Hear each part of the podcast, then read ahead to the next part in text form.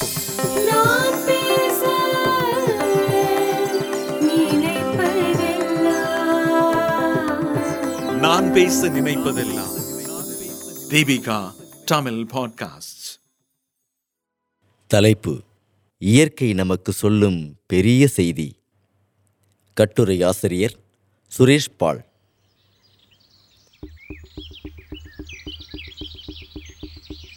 அண்மை காலமாக சின்னத்தம்பி எனும் யானையின் பெயர் பத்திரிகைகளிலும் தொலைக்காட்சி சேனல்களிலும் பெரிதாக அடிபட்டது.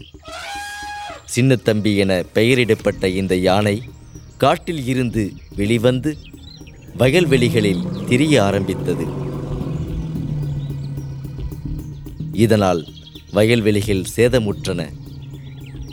இந்த யானையை காட்டுக்குள் துரத்த முயன்ற ஊர் மக்கள் தோல்வியையே கண்டனர். வனத்துறையினர் சின்னத்தம்பியை பிற யானைகளை பிடிக்கும் கும்கி யானையாக மாற்றலாம் என முடிவெடுத்தனர்.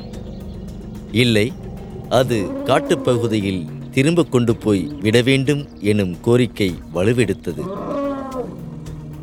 கடைசியில் வனவிலங்குத்துறை ஊழியர்கள் மயக்க ஊசி செலுத்தி அதை பிடித்து கொண்டு போய் கோவை டாப் ஸ்லிப் காட்டுப்பகுதியில் கொண்டு விட்டனர். ஆனால் கதை அங்கே முடிந்துவிடவில்லை. சிறிது நாட்களிலேயே சின்னத்தம்பி தனது புதிய காட்டுப்பகுதியில் இருந்து கிளம்பி பழைய இடத்திற்கே வந்துவிட்டது. கடந்த சில வருடங்களாக விளைநில உணவுகளையே அது உண்டு பழகிவிட்டதால் இனி அதை காட்டில் விட முடியாது என்பது வனத்துறையினரின் வாதம். அதை மறுபடியும் பிடித்து காட்டுப்பகுதிக்குள் விட வேண்டும் என நீதிமன்றம் தெரிவித்துள்ளது.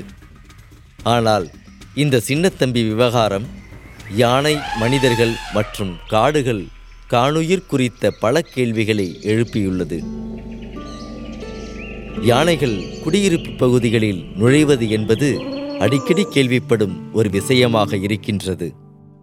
இது தவிர யானைகள் தண்டவாளத்தை கடக்க முயற்சிக்கையில் அடிபட்டு இறப்பது மின்சார வெளிகளில் மின்சாரம் பாய்ந்து இறப்பது போன்ற செய்திகளும் அவ்வப்போது வந்த வண்ணம் உள்ளன. யானைகள் மட்டுமின்றி பிற காணியூர்களான புலிகள் சிறுத்தைகள் போன்றவைகளும் மனிதர் வாழும் பகுதிகளுக்கு வருவதும் வேட்டையாடுவதும் நாம் கேள்விப்படும் விஷயங்களாகவே உள்ளன.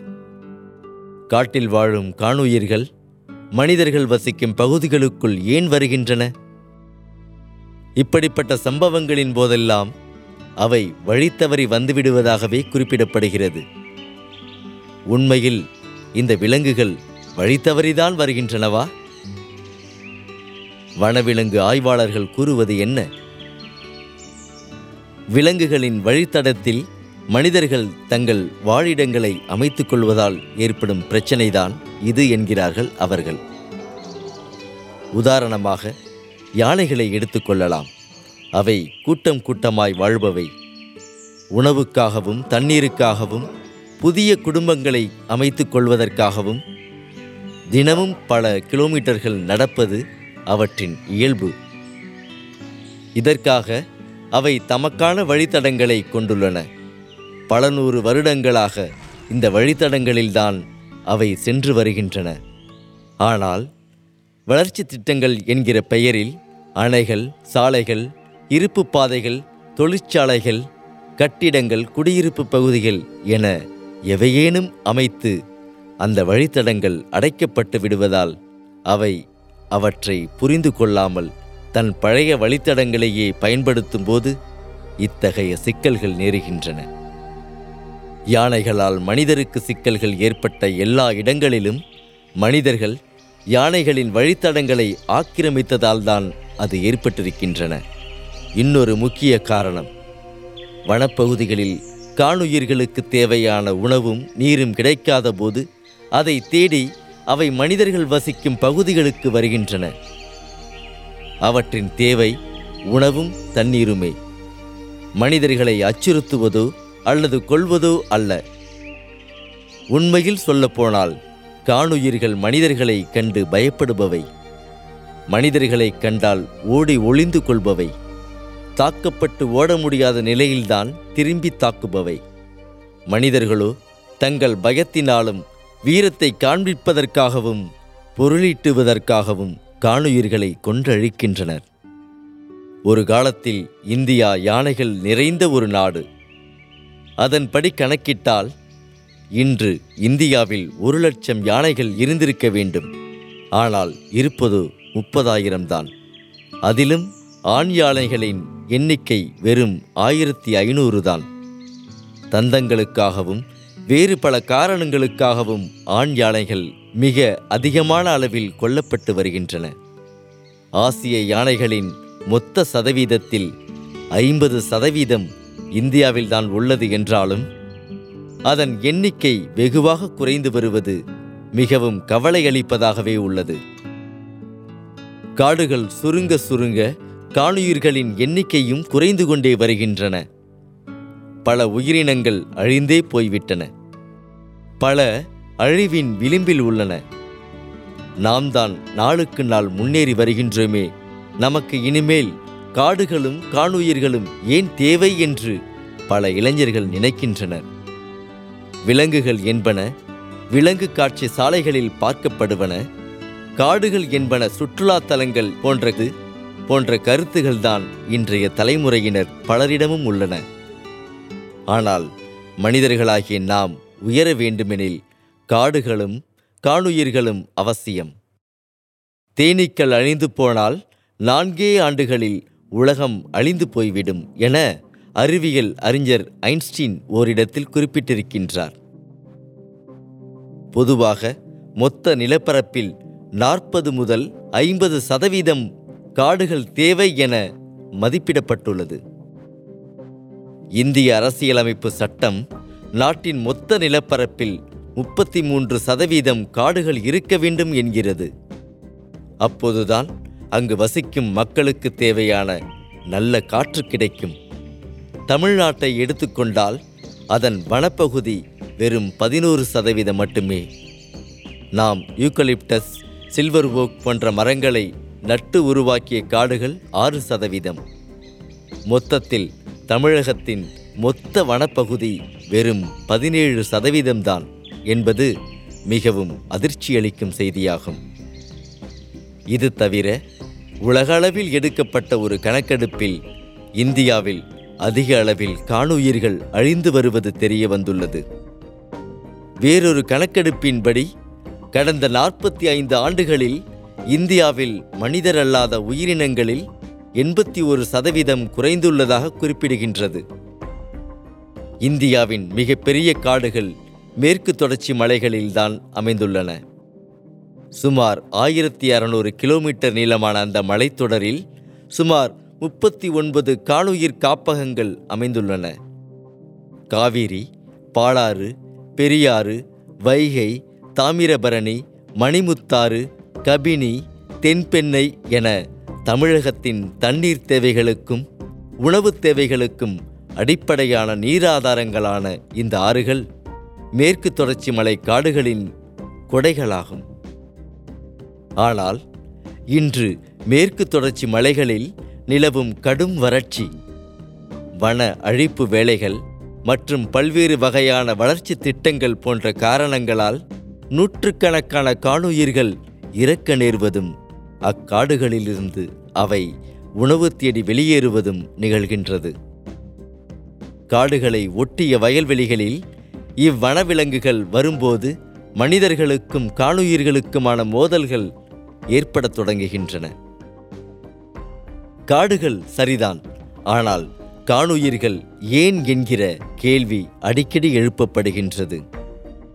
விலங்குகளுக்கான சரணாலயங்களை அரசு அமைத்து அதற்காக பெரும் தொகைகளை செலவிட்டு காட்டு மிருகங்களை காப்பாற்றுவதால் நமக்கு என்ன நன்மை என்று கேட்கப்படுகின்றது. காடுகளும் காணுயிர்களும் இயற்கை சுழற்சியின் அம்சங்கள். காடுகள் இல்லையேல் காணுயிர்கள் இல்லை. காணுயிர்கள் இல்லையேல் காடுகள் இல்லை. இதைத்தான் உயிர் சங்கிலி என்கிறோம். உதாரணமாக ஒரு புலி உயிர் வாழ வேண்டுமெனில் அதற்கு நாற்பது சதுர கிலோமீட்டர் காடு தேவைப்படுகின்றது.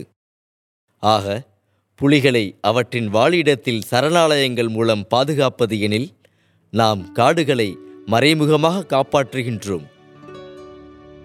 அந்த நாற்பது சதுர கிலோமீட்டர் பரப்பளவில் இதர விலங்கினங்களும் மற்றும் பிற உயிரினங்களும் பறவைகளும் பாதுகாக்கப்படுகின்றன. ஆக புலிகளின் எண்ணிக்கை குறைகிறது என்பது நமது காடுகளின் ஆரோக்கியத்தின் தற்போதைய நிலைமையை நமக்கு எடுத்துக்காட்டுகின்றது ஒரு யானை கூட்டம் ஏராளமான இலைகளையும் பழங்களையும் விதைகளையும் சாப்பிடுகின்றது. அவை தினமும் பல கிலோமீட்டர் நடக்கிறது. அவற்றின் சாணம் வழியாக விதைகள் காட்டின் பல்வேறு பகுதிகளுக்கும் கொண்டு சேர்க்கப்பட்டு மரங்களும் செடிகளும் வளர்கின்றன. ஆக மறைமுகமாக அவை யானைகள் காடுகளின் பெருக்கத்திற்கு காரணமாகின்றன. முன் சொன்ன தேனீக்களும் பூச்சிகளும் இல்லையெனில் அயல் மகரந்த சேர்க்கை என்பது நடைபெறாது. விளைவு தாவரங்களின் பெருக்கம் தடைப்படும் ஆக ஒவ்வொரு விலங்கினமும் உயிர் சங்கிலியில் ஒரு முக்கியமான பங்கை செலுத்தி வருகின்றது. மனிதர்களின் எண்ணிக்கை பெருகும்போது அவர்களின் தேவையும் பெருகுகின்றது. விளைவு காடுகளின் வளர்ச்சி தடைபடுகிறது. காடுகள் மனிதர்களுக்கு பொருளீட்டுவதற்கான கருவிகளாக தென்படுகின்றன. மரங்கள் வெட்டப்பட்டு விற்கப்படுகின்றன. விலங்குகளின் உடல் பொருட்கள் வியாபாரமாகின்றன. தங்களது போக்கிற்கேற்ப ஆறுகள் திருப்பிவிடப்படுகின்றன. கனிம பொருட்களுக்காக காட்டின் பகுதிகள் வெடிவைத்து தகர்க்கப்படுகின்றன. காடுகளும் காணுயிர்களும் சூறையாடப்படுகின்றன. இது இயற்கையின் சமநிலையை பாதிக்கின்றது. பூமியின் வெப்பம் அதிகரிப்பதற்கும் கொசுக்களின் உற்பத்தி அதிகமாவதற்கும் தொடர்பிருக்கிறது. மலேரியா டெங்கு போன்ற நோய்களின் தாக்கம் அதிகரிக்கின்றது. நோயுற்ற வாழ்க்கையோ மனிதர்களின் உற்பத்தி திறனை நலவாழ்வை பாதிக்கின்றன.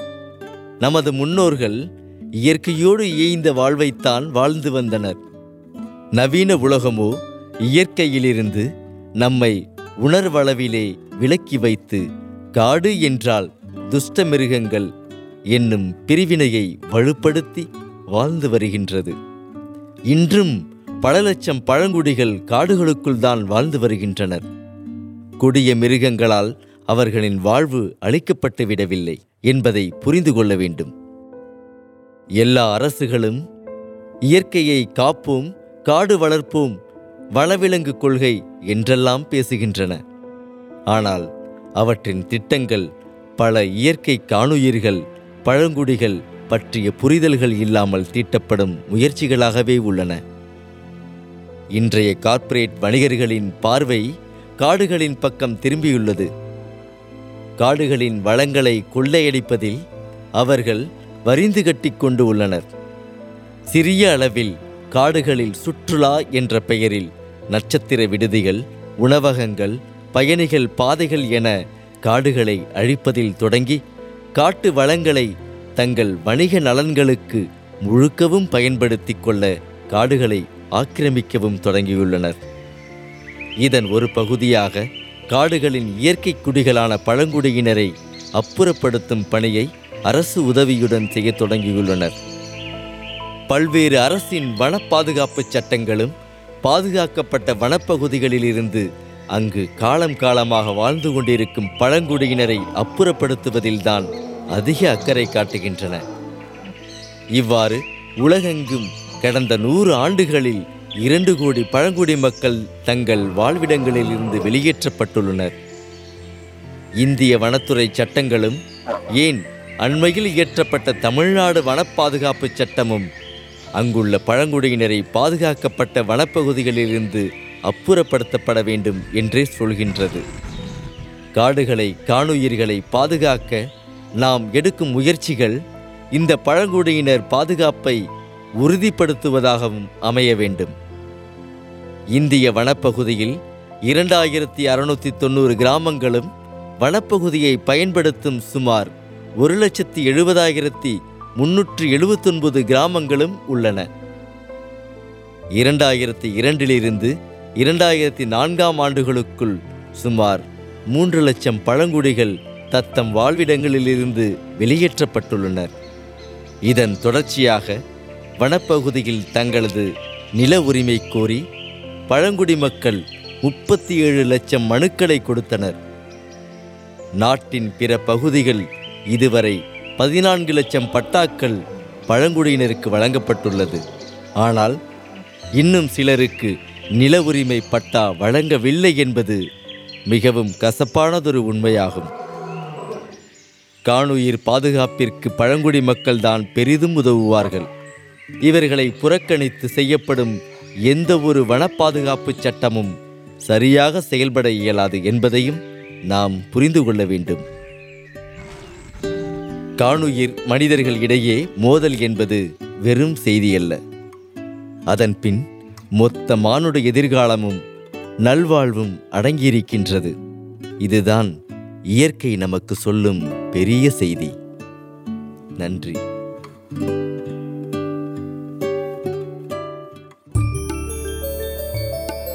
நீங்கள் கேட்ட இந்த அலையொளி அரும்பு மாத இதழில் வெளிவந்த கட்டுரையிலிருந்து எடுக்கப்பட்டது. வாங்கி படிப்பீர். அரும்பு மாத இதழ். இந்த வளைகுடையை தயாரித்து வழங்குவது தீபிகா ஊடக மையம். இணைந்து வழங்குவோர் அரும்பு மாத இதழ் மற்றும் தொன்பொஸ்கோ கல்லூரி சென்னை. குரல் வடிவம் ஆபிரகாம். ஒளி வடிவமைப்பு வின்ஸ்டன். மீண்டும் மீண்டும் கேட்கத் தூண்டும். நான் பேச நினைப்பதெல்லாம் தீபிகா தமிழ் பாட்காஸ்ட். வாரம் இருமுறை சந்திப்போம். சிந்திக்க.